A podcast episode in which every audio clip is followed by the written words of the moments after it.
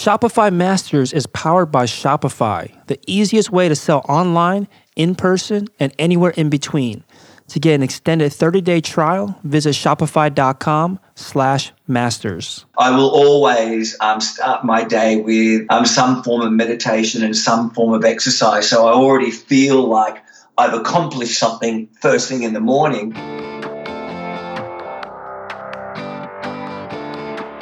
Hey, my name is Felix. I'm the host of Shopify Masters. Each week, we learn the keys to success from e commerce experts and entrepreneurs like you. In this episode, you'll learn who you should market to when selling a giftable product, how to manage and keep your influencer marketing organized, and how to design your content marketing by observing your competitors. Today I'm joined by Johnny Cass of Stoneman. Stoneman is the maker of, of design-led men's and women's underwear and was started in 2008 and based out of Byron Bay. Welcome, Johnny. Hey, Felix. Lovely to be here. Thank you. Yeah, excited to have you on. So, tell us a little bit more about the business. Like, what are these uh, special underwears, I guess, that, that you guys design and sell? Yeah, great. Um, well, yeah, Stoneman, I guess, has been around since about uh, 2008. And you know, my business partner, who's the, the a designer, a photographer, um, you know, one day realized that there was no comfortable undies in the world. He went to, um, you know, one of our major department stores, saw that there was no interesting, exciting underwear. And well, long story short, he decided to put beautiful images on beautiful fabrics and create beautiful underwear and, and rid the world of boring, dull underwear. Got it. So, were you guys working together before? How did you? How did this business relationship uh, come about? No, no, not, not at all. I mean, Mark uh, happens to be uh, the good friend of one of my, well, my best friend. And um, you know, it's a. I mean, some of your listeners is probably too, you know, too early for them to remember this the Gillette story that he loved the razor blades so much that he bought the company. Well, um, Mark, Mark, my business partner, showed me these new underwear that he came up with, and I was like, "Oh my god, I love them! They're amazing!" And um, before you know it, I'm investing in the company a little bit of money, and then before you know it, I'm also investing time and money into the company. So it was a case of seeing the product and falling in love with the product, and having that entrepreneurial spark and belief that this product um, was going to actually work. Got it. So, of course, and everyone needs underwear, but when you sit down and think about your target customer, who you're really going after, how would you describe them? Like, what is the the ideal customer for Stoneman? Yeah, um, great, great question, and and that's almost like the leading from yeah. Well, it's it's really great to see this product and go, oh wow, I really love this product. It's beautiful. But then, yes, once you have that entrepreneurial spark, for want of a better word, then you need to definitely say and ask yourself those questions. Well, who is our target market? Would people actually buy the product just because I like the product? And uh, there's a whole bunch of metrics and a whole bunch of things that go with that. But to answer your question, our customers are generally, and it's, it's always a constant evolution and we're always looking at it, but generally our customer is somebody who is design savvy, has an appreciation for beautiful design, and currently um, we sit in the gift market as well. So our product is a perfect gift. Um, so generally, we, we do probably about 50 to 60% of our trade um, leading up to Christmas time. And then, of course, your peak sale times, which would include things like Easter, Father's Day, Mother's Day, Valentine's they're typically our big sales spikes in our um, in our business. Mm. So, did you know going into this that you were going to target uh, customers that are of the type of people that would appreciate good design, appreciate a you know well designed prints on on on underwear, or did you develop an understanding for that that over time? Um, yeah, well, it's the it's the old saying, really, Felix, isn't it? Uh, ignorance is bliss. and um, we developed it over time. So again, it was a case of you know we love the product, and then actually identifying who in the market would also appreciate that product. And then again, would they actually be willing to purchase the product? There's a difference between them saying, Yeah, I really love the underwear, but am I actually willing to part with 40, 39 um, US dollars for the for the article? Yeah, that's a good point. You know, you might love the product, you obviously did, and uh, your your partner obviously loved the product that he was designing as well. Uh, how did you test, or how did you come to to to learn that people would pay money, or you know, like you're saying, pay almost forty U.S. dollars for for your products? Yeah, I mean, there's been a, a, fair bit of work that's going gone into that, and you know, we're always kind of tweaking that a little bit as well. But there was definitely um, there was a time there, probably about uh, you know maybe four years ago. Yeah, I'd say about three, four years ago, where in essence we were kind of hit a bit of a plateau. We were looking at pricing structures, and so we, we sent a survey out to our um, to our customers and our, our database and asked them what was their price point, what would you be willing to pay, what would you want to have changed, and as a result of that, you know, we developed a new product line, which was you know the, the comfort of the product um, but not necessarily with the digital prints. So we're, we're, we're, communicating with our customers as much as what we can and getting feedback. Now, you might also say, well, four years ago was a long time. Uh, yeah, it is a long time, but you know we're always talking to our customers either via email or one-on-one conversations. Also looking in the marketplace. You know, what's the competition doing in the marketplace? And then, of course, our own production costs to actually produce the goods um, with our own margins as well. So there's quite a few different variables um, to be able to get the price point right. Yeah, is that what you recommend other entrepreneurs if they are unsure of the pricing or if there's a good fit between their product and their target customers? Is to just send out was it like an email or something to your your your existing customer base asking them these survey questions? Yeah, totally. We used um, I think it was Survey Monkey, and, you know, we were looking to go to that next evolution. Like we put the product in place. We felt we had a pretty good product. We changed the elastic. We did a few things here and there. And we felt that it was really time to get feedback from our audience. And, and that was absolutely invaluable because some of the things that we thought we were doing really brilliantly, we got feedback that we weren't. Um, that might have been customer service, for example, or you know our shipping costs might have been deterring people from buying. So it's just really good to communicate with your tribe, with your customer base. Um, not too much because then that becomes a bit annoying as well. Mm-hmm. But at the same time, because you just get into your own head about what you think is right, and you know you think that you're the customer. Well, that's not necessarily the case at all. Right now, when you because like you're saying, eh, sometimes you spend too much time, you know, quote unquote, in the office and not being out into the real world and interacting and bumping shoulders with your actual customers. And you mentioned as well that you're always constantly getting this kind of feedback. Uh, do you recommend if you were if you're to you know I guess put up a kind of a best practice on how often should you be sending out these kind of surveys to to get a, a feelers out for your market? Well, I would, you know, it, I would think it would really depend on the circumstances, but I would, you know, for us, it's maybe once every couple of years. It really also depends on the relationship that you you have with your customers as well. So, for us at the moment, one of the key things that we're trying to do is figure out different ways always to be talking to our customers so that you're not so annoying they, they want to you know unsubscribe you or that you just become you know just another ping in their inbox.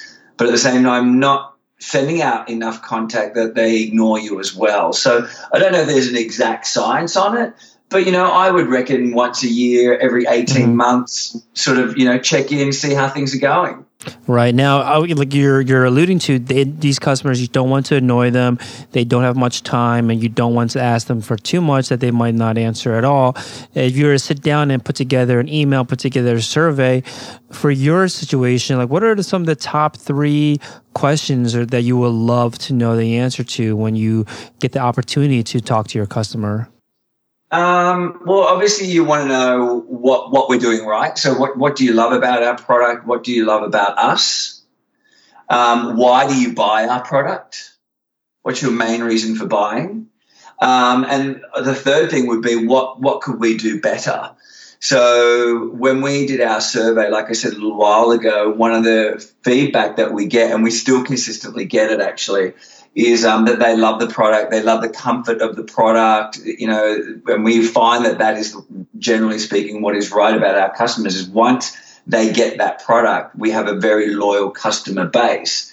Um, but what they wanted to see more of was more designs, more unique designs, more regularly. So uh, that was really great because from there on, we consistently now bring out designs roughly um, about three times, three to four times a year. Mm. And when they answer that question about the reason why they buy, how do you use that data? What do you what do you do once you find out, you know, some themes that are going on with the reasons why people buy from you? Well, number one, it also tells you who they who is buying. So again, we might think that our customer is a very design focused customer, but actually, what we were finding out was that our customers were typically mums who were buying uh, presents for their sons or um, wives who were buying gifts for their husbands. So all of a sudden now you're targeting, you're doing your marketing in a very different approach. So you go, hang on a minute, are we talking to somebody who's design focused or are we talking to a mother or a wife who happens to be design focused who wants to see her husband in a lovely pair of underwear or wants to buy a great gift. So it really becomes a much more targeted approach about how you speak to people, where you contact people, and our marketing in general.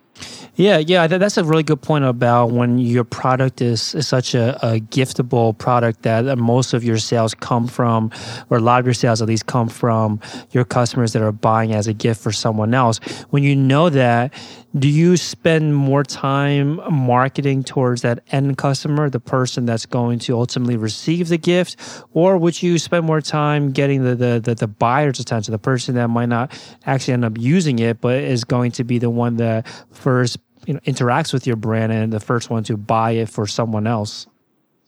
Yeah, the the um, obvious answer to, to that is both, actually, mm-hmm. because you you know with underwear, and I guess with you know, well, I don't know about a lot of products, but certainly with underwear, you know, people don't think about underwear a lot.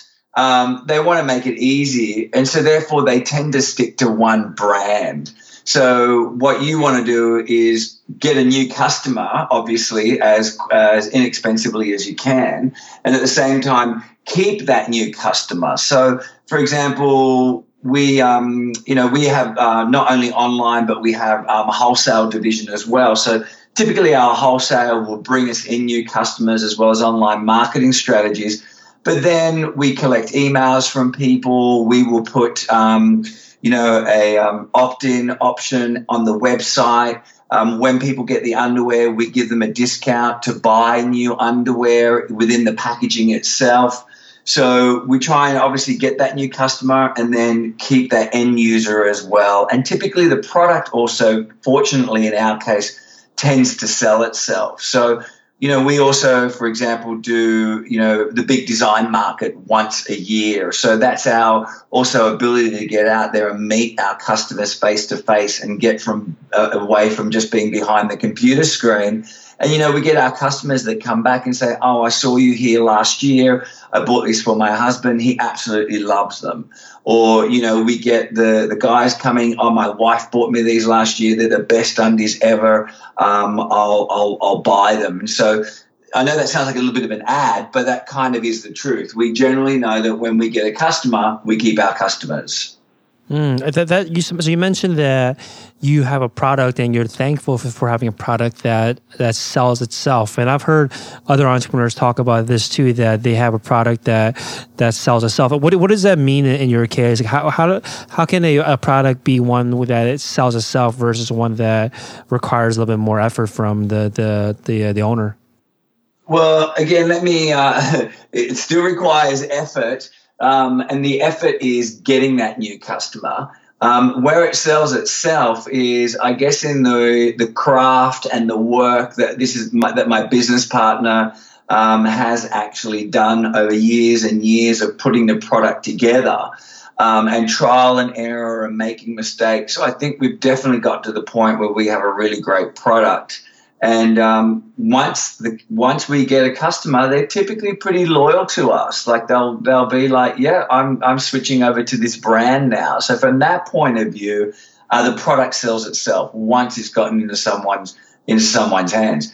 The the effort comes though because it's freaking underwear and nobody sees it. Mm-hmm. so, you've got to you've got to be really creative about how you try and get that product seen because um, it's not like a t-shirt that you could give to a celebrity or it's not like a new jacket or a pair of jeans or a pair of trainers that people are looking at. You know it's underwear and, and there are some some challenges with that for sure.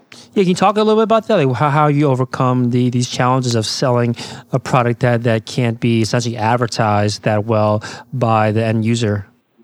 Yeah um, and that's something that we're constantly working on. So you know like if you had a massive budget you could probably afford to endorse a, a celebrity or you know a product generally you know can kick off when a celebrity happens to be wearing that product. And so with underwear it's a, it's a bit trickier to do that.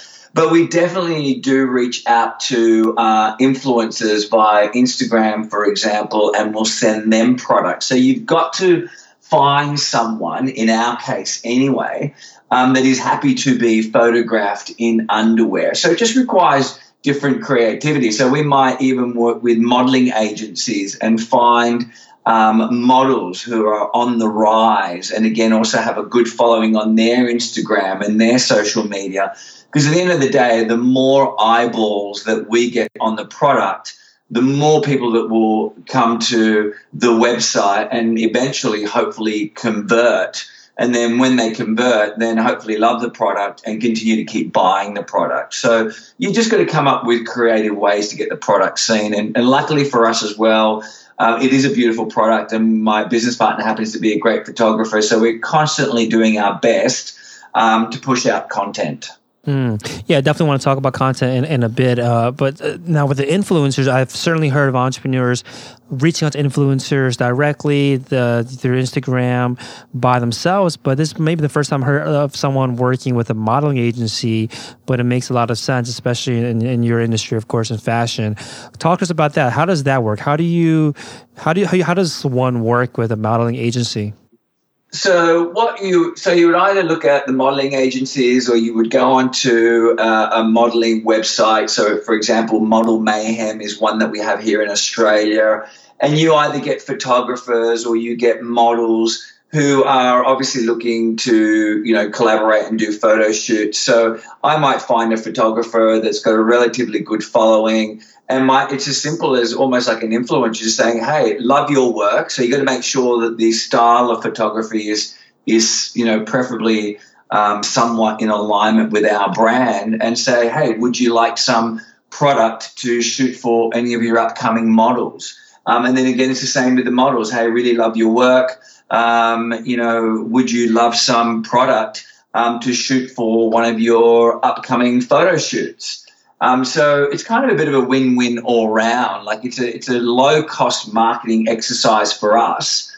Uh, the model wins because they don't necessarily have the money to always be buying new outfits for um, photographic shoots. The photographer wins because he's made looking for product to shoot with as well. Uh, they post on their social media. We get more eyeballs on ours. We can repurpose the content um, for them from our social media. So it's kind of a nice collaborative process. Got it. So uh, these are basically models or photographers that are already planning to do a shoot, and now you're asking if you can help contribute, help add value to their shoot by giving them one of your your products. So is there some kind of like business arrangement or deal that happens between you and the agency, or is it more of kind of a handshake deal that that you're offering, you know, these free such products for them? Yeah, it's usually more a handshake kind of deal, and um, you know, you, you, there is a process that that goes in place. You kind of, you know, obviously get, get in touch with the person. You want to nurture that relationship as much as what you can with constant communication. Um, you know, if there's any money exchange, which happens occasionally, there's you know some sort of almost you know document contractual arrangement about our expectations and their expectations. Um, but generally speaking, the level that we're playing at and we're consciously choosing to play at that level is where it's really just a handshake. You know, we're not talking about people here that have got like, let's say, you know, a million followers or 300, you know, like, you know, 600,000 followers because usually that model or that photographer is really in it just mostly for themselves Whereas if you get somebody who's, let's just say, got 50,000 or 60,000 followers or even less, it's really about the engagement that they have.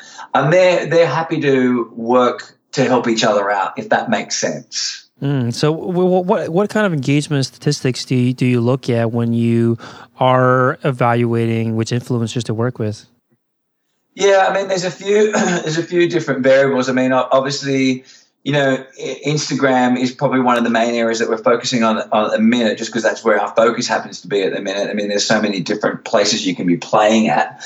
Um, but I'm looking at the, let's say, the number of, number of followers that they have.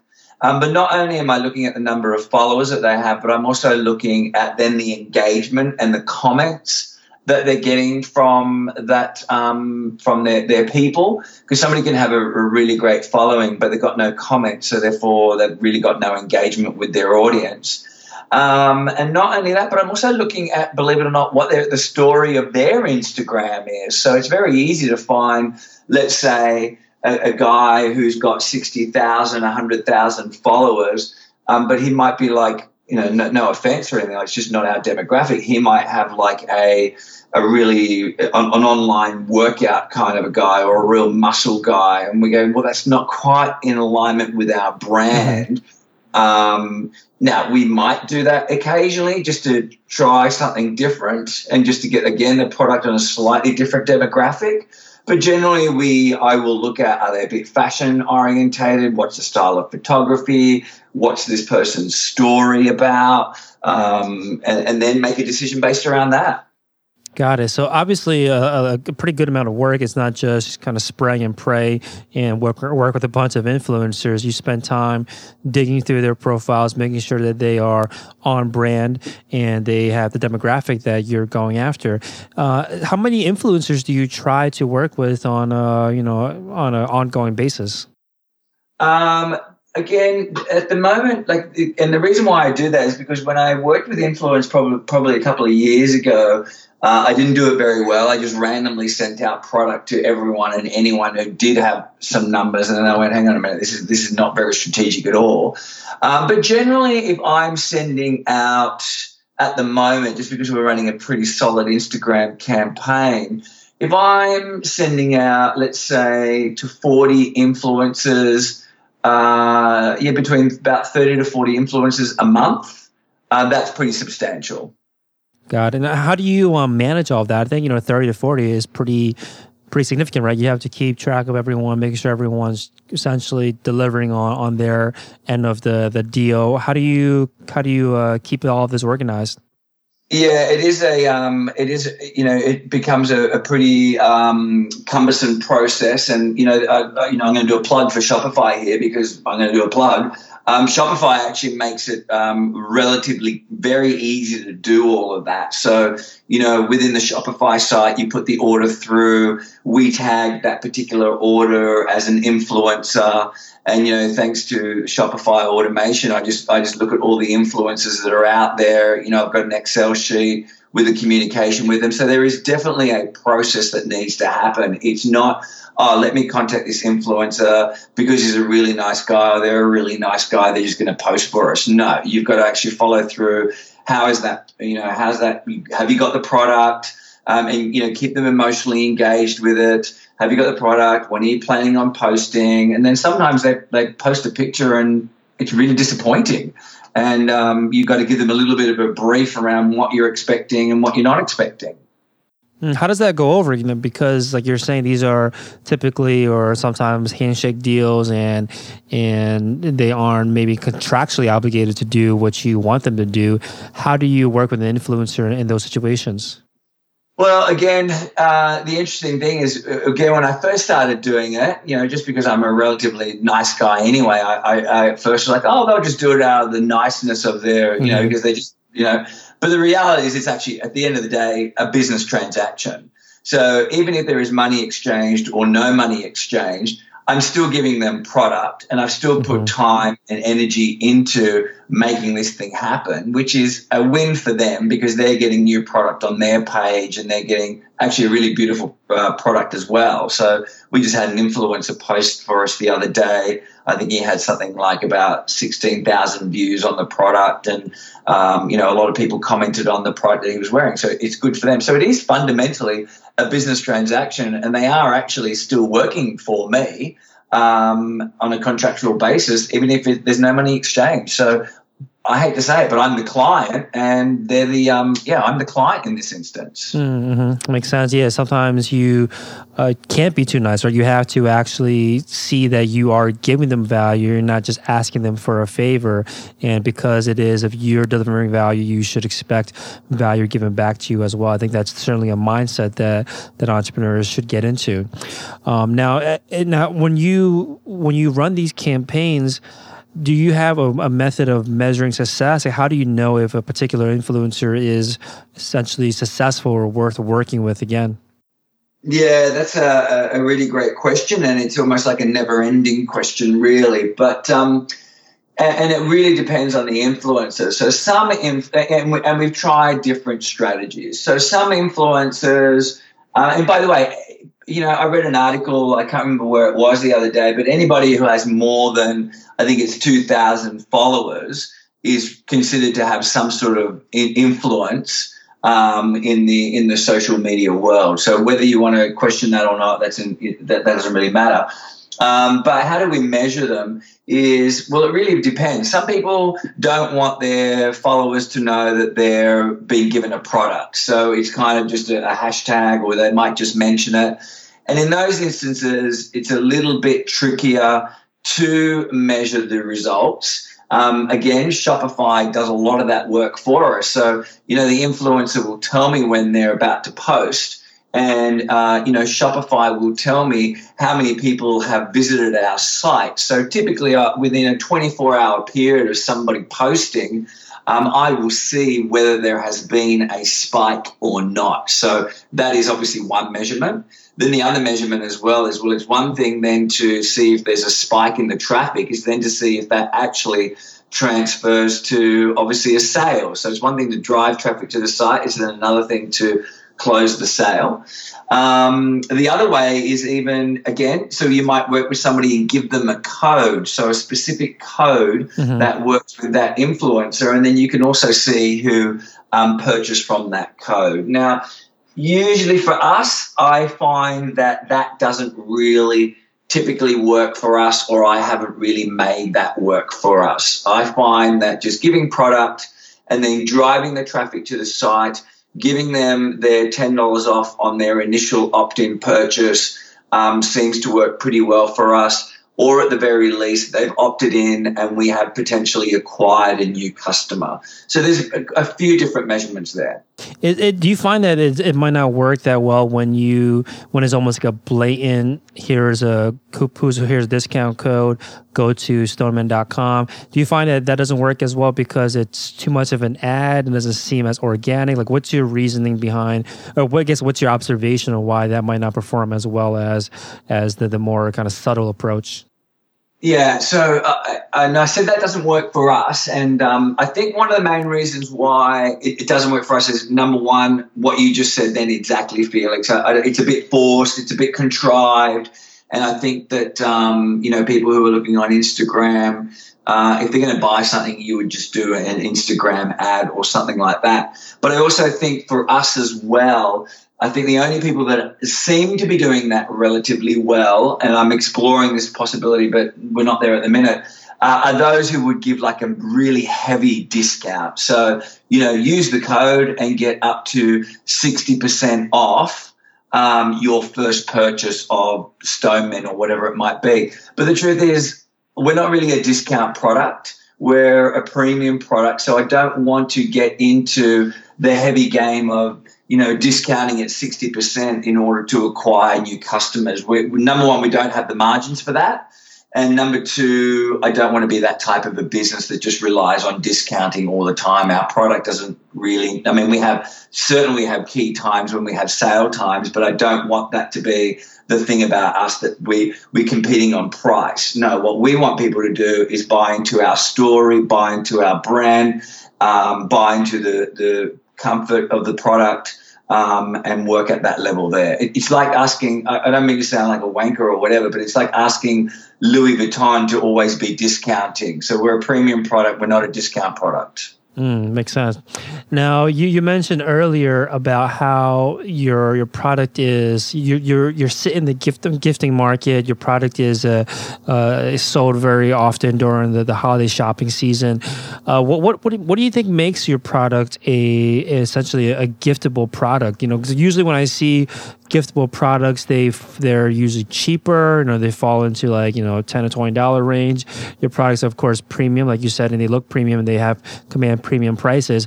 What do you think makes it a, your product something that works well as a, as a gift? Um, okay well yeah, if you think about it um, underwear is typically uh, bought you know when once a year maybe twice a year right? Or unless you're a bit of an underwear kind of, you know, that's your thing. Maybe you got a bit of a thing for underwear.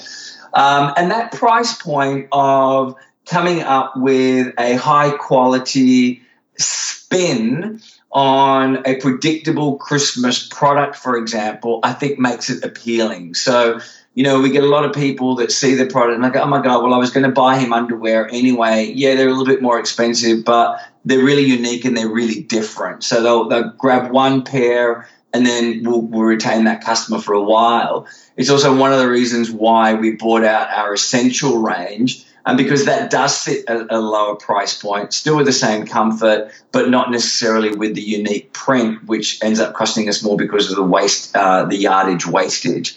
So I guess for us as a gift, to answer your question, is because it's a tried and true gift. Like women buy underwear for their husbands, women buy underwear for themselves and it sits at that price point where I think they're willing to take the risk because it is so different. Got it. So the, you're you're basically saying that people are already gifting underwear. You've just yeah. now come with a better gift for them to give to someone.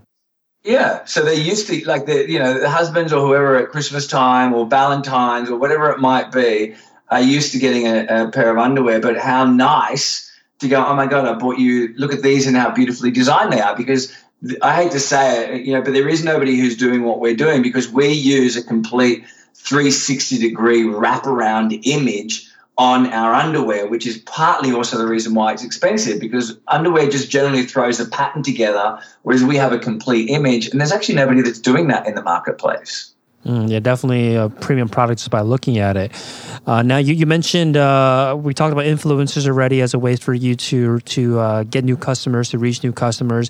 You mentioned as well offline about content marketing being a key driver for your your business. So, what kind of other content do you do you focus on creating to to attract new customers? Yeah, um, and this is a conversation that we really this year you know we're a little bit slow. I think i think the great thing about some of your listeners hopefully is you know when you're when you're young and you're fresh and the great thing again the great thing about shopify is, is there's just so much available to you on the shopify site. Like we had a site before this one that wasn't shopify. It wasn't automated. All the different pieces weren't working together. Made it a complete nightmare. And so we were at that point in time you know an underwear company trying to sell online Whereas now the headspace is shifted to to some degree. Well, this is what we you know what we're exploring is that we are, happen to be a digital media company, or we happen to be a content company that happens to sell underwear. And I think that's a kind of a little bit of a headspace difference. You know, our, our focus for so long has been the product, the product, the product, and getting the product right. Now that we've got that right, I think it's just about going, we've got to just deliver the content because it doesn't matter how right the product is. If you're not out there and people aren't seeing the product or talking about the product, then it's completely pointless. So then, to answer your question, you know, we do it that in a multitude of different ways. So, called our own high level content. So, again, my business partner is a photographer. So, organizing, you know, like a proper campaign, uh, ideally once a month, and a proper shoot at least once a month. But then also sending out an EDM to your um, uh, people in our database, or posting images on Instagram that aren't necessarily product related, but more story related and brand building related. Um, you know, they're just some of the ways that we get people, or, or just small campaigns or a, a, small EDM that isn't a small story related. So that is the constant process of figuring out how to be talking to people, how to creating content that's not just, hey, let me sell you a product. So, so you mentioned you said EDM. What, what is that? Um, so EDM is like a it's like electronic direct mail. So in other words, talking to your database. So um, you know, talking to our database, it could be one electronic email that goes out that's sale related, another one that's about our story, another one that's a focus on our product. Um, another one that can be completely not related to our product at all, but might have something to do with our brand. So it's, those, it's basically those emails that we all get in our inboxes. Got it. So you're you're basically shifting the business and going moving away from just a company that sells products to now creating more of a story, creating more of a lifestyle first, and then happens to and the, the customers if they want to participate in this lifestyle, they might happen to want to buy your products. And in this case, your your your, your underwear products. So what was that shift like? How did you when did this start happening and what were the first steps towards going in that direction? Yeah, well, that started happening for us, like I said, this year. And I think the main reason for that was because up until this year, we realized that our growth has been pretty organic. Um, but organic will only get you to a certain place. And the other thing as well is that the online, um, the e-commerce world has changed quite a fair bit. So I think when we for, I mean, we've been around for a while now, and that's a, a testament to the work that's gone in. But it's been freaking scary. Let's not let's not sugarcoat that either.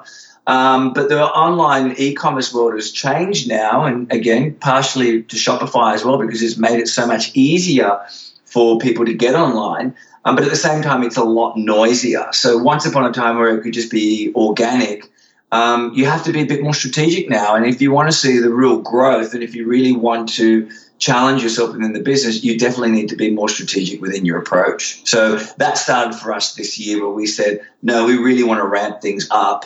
Um, we have to be more strategic about how we do it. Got it. So you decided to to move beyond, take the next step after organic growth, and start building more content to surround your your brand. Now, how did you know what kind of content to to focus on? Especially since you just started this year, I think a lot of listeners out there might want to take the same approach, and they don't know where to begin. How would how did you begin toward uh, the steps towards creating content to surround your brand? Yeah, and that's an awesome question. And you know, the, the the current answer at the minute is we haven't perfected it yet, and I'll, tell you why. In our instance, um, you know, I've got a, a, business partner that has who's amazing and who's wonderful and great. He's the creative drive in our business.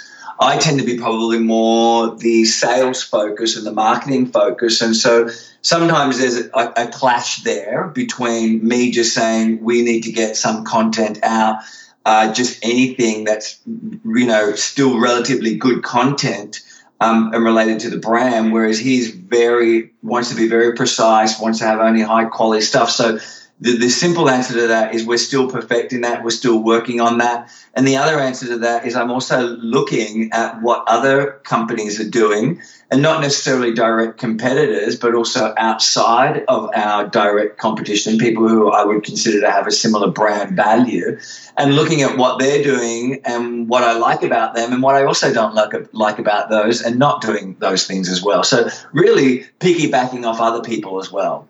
Got it. So you you don't necessarily have to. You're certainly not copying your competitors. You're looking at them to see not just what you like to do, but also what you want to steer away from. I think that's an important point. I think a lot of times when when uh, brand owners start looking for for inspiration, they just look for what they like, but not what they want to do. Essentially, the opposite of. Uh, now, you you're creating the content, which I think is just you know part of their work. I think what's equally and maybe even harder is to get people to pay attention to the content that you've created. What's been the most effective channel or platform or method for you to get the the eyeballs on the content that that you guys are you know cre- hard at work creating?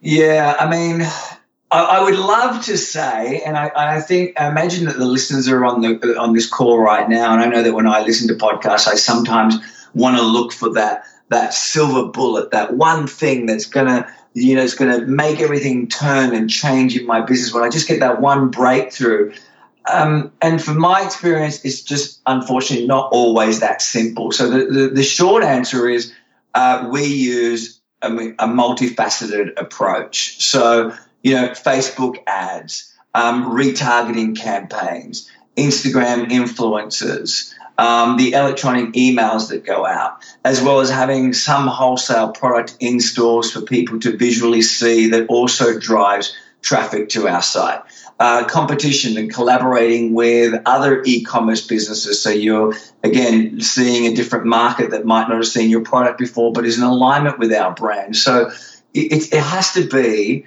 uh, with the resources that you have, because I appreciate that sometimes you might not necessarily have a lot of money, so you just got to come up with it, be creative.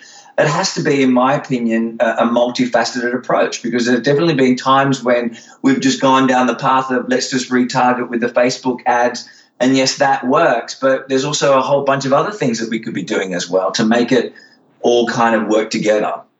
I think it definitely does. I think it's um, like you're saying, we want this magic bullet, but I think it's also comforting to know that you're it takes lots of different steps and lots of different iterations so that you're not feeling like you're missing out on something, right? There's nothing special that you're missing out on. It just requires lots of work and lots of trial and error. I mean, it also depends a lot on the business, of course, the product and the, the industry that you're in.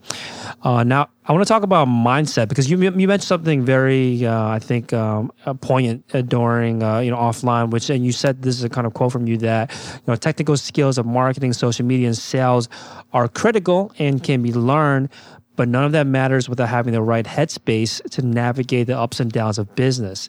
So, talk to us a little bit more about this. Like what kind of challenges, or what is maybe the most uh, challenging thing that you've had to that have tested you, that has tested you the most uh, mentally? How did you overcome it? Um, well, I think um, you know it's an interesting one because I'm. I mean, I'm making an assumption here that a lot of people that get into an e-commerce business, especially I'm going to imagine like you know a younger generation. God, I hate to say it now, but I'm like in my mid forties, um, and like a younger generation look at the leverage that you get out of an e-commerce business, and it's tremendous leverage. Like all of a sudden geographic borders are no longer an issue for you. And so there's a lot of excitement that goes with where an e-commerce business can take you. And um, but what people don't necessarily anticipate are the potential day-to-day challenges, and they can be financial challenges. Yes, you, we might be you know moving product to 48 countries around the world, but how do we cash flow that to then place our next order? So it's really about navigating the ups and downs that comes with with a business. Like you might invest a few thousand dollars into a campaign and you might be, yeah, this is the thing that's going to push us to the next level. And it might be your last few thousand dollars that you have and it just fizzes out. And so how do you keep going with that? Or the opposite to that is when all of a sudden you've got a half a million dollars in the bank, but you now know that the next three to six months of trading are going to be really quiet and, and not getting too elated at the same time. Or, you know, when you're watching potentially your friends who are going to work on a Monday to Friday, nine to five, and collecting a regular income, how do you manage that? Or even the fact that, you know, yes, e commerce and technology has enabled us to uh, work remotely. Like you're currently in New York, I'm currently in Sydney. I have business partners in Byron Bay, but I can't turn around to my business partner and, and ask him a real quick question immediately. So there's a sense of isolation that goes with that. So there's there's a lot of different things that have to be considered that we don't consider at first, and I think the anxiety at, at night time of going, gosh, I haven't made any sales today, no money came in, and I've got to pay for the order that I just paid for. So, how do you manage all of those challenges? Right. The mindset is, is truly the foundation that everything else can be built off of. And I think one key thing that you mentioned, you know, we hear all the time about how you don't want to let the essentially the, the downturns get away from you, get kind of get control of your your mind and your emotions. But one thing you mentioned that's also equally as important is that don't let the highs get away from you as well, where you're now being too maybe overly confident in in what's going on and which kind of sets you up right for the the, the eventual downfall like any any any business goes, but also makes you maybe make the wrong decisions financially if all of a sudden you are over betting where, where you, you might need to be more cautious. So I think that that's key, not just about the downs, but also be aware of the highs and not letting those get the, the better of you.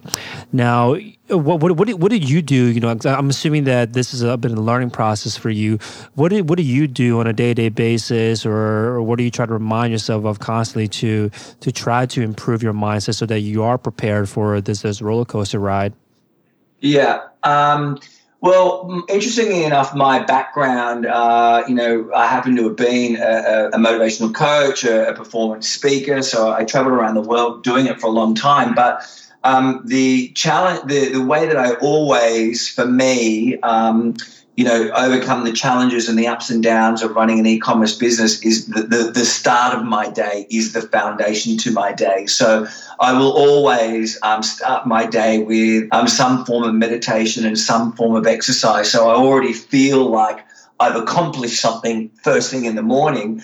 And I'll also listen to a, a, podcast first thing in the morning as much as what I possibly can because, and that's one of the reasons why I wanted to do this podcast for you because you know, when you wake up in the morning and you know you've got 20,000 things to do or you're anxious about the day or you're unsure about your your next step, it can be really reassuring to know that you're not the only person in mm. that situation. So for me, it's the setup in the morning is really important and then also um, being, God, I hate to say it, vulnerable enough or well, yeah, vulnerable enough to lean in and have those conversations with the people who you respect, whether it be a business partner or somebody who knows what they're doing, and saying the words, I don't know, I'm not too sure what to do here. Um, I think part of the, the thing that slowed me down, you know, being a typical man, was that I had to have all the answers. Mm. Um, rather than going, I don't know, let me let me ask somebody who can help me, who can help me, and being okay with saying I don't know and who can help me is really instrumental to what's been happening in our business lately. Got it. So no, I definitely uh, appreciate you sharing the beginning of your days. I think that's important to kick things off the right way. Now, what's the rest of your day like? What do you spend your day to day doing uh, in the business? Yeah. So you know, some days go by, and to be really honest with you, I've got no idea what I'm doing in the business. I'm not too sure if you can relate. You get to the end of the day, and you kind of go, well, "What did I actually do today?" Um, and, and, that will really vary. Um, it varies from spending time looking at the reports on Shopify. It will vary from looking at um, cash flow reports. Like, I mean, we have a coaching session once a week with a business coach. Um, that will vary from finding models, influencers, talking content with my business partner. Uh, that will vary from production schedules and marketing schedules. Um, they're probably, you know, that will, a little bit of chat about growth and expansion. So, you know, we're looking at moving into the US next year and looking at export grants. So it, it really does vary, but most of it is generally around uh, how do we come up with creative ideas to get more people to see our product and measure that more importantly. Got it. Now, when you are running the business, you, you, you mentioned, of course, that you're on Shopify. What other kind of tools or applications do you rely on to help manage the and take control of the day? Um, I guess there's a, a, I mean, a variety. I mean, you know, whether that be Trello from a project management point of view. I mean, there's so much technology around us. I mean, Skype, I hate to say, is really quite relevant for us. Xero is quite relevant for us. Dropbox is quite relevant for us. I mean, all the typical uh, sort of workings within a small business. uh, would be the main things that we use. But you know, for us, it's uh, actually a lot is op- automated through Shopify and the apps that we can put in there. Um, you know, things like um, Hootsuite for posting our content. They're kind of the main things that are popping to mind right now. Got it. So thank you so much for your time, Johnny. So stonemen.com, S T O N E M E N.com is the website. What do you what do you see as the next big challenge for you guys? Where do you want to what kind of what kind of challenges do you want to tackle on next? Yeah, um, we're, we're really ready to embrace the US market next year. So Australia has been very good to us. Like, I mean, we ship already uh, to 48 countries around the world, Australia being uh, you know, our highest, biggest seller, followed by the US and followed by the UK. So for us next year, it's about how can we um, supply to our American customers quicker, um, better, more effectively, and take away our shipping costs as well. So we're looking at uh, potentially setting up a hub um, in the US. Awesome. Sounds like a, a, great new market to get into. Definitely appreciate you coming on again, Johnny, to share all of your experience again. Thank you so much for your time. Thanks, Felix. Really appreciate it. Been great to be on here. And, um, you know, to anyone that's listening, just keep, keep rocking and rolling, keep moving forward. It's a fun ride. Here's a sneak peek for what's in store in the next Shopify Masters episode pretty much just uh, hype up our order deadline for getting a guaranteed, you know, December 25th delivery. Um, and then after that, we we tried to hype up our gift cards. Thanks for listening to Shopify Masters, the e-commerce marketing podcast for ambitious entrepreneurs. To start your store today, visit shopify.com slash masters to claim your extended 30-day free trial. Also, for this episode's show notes, head over to shopify.com/blog.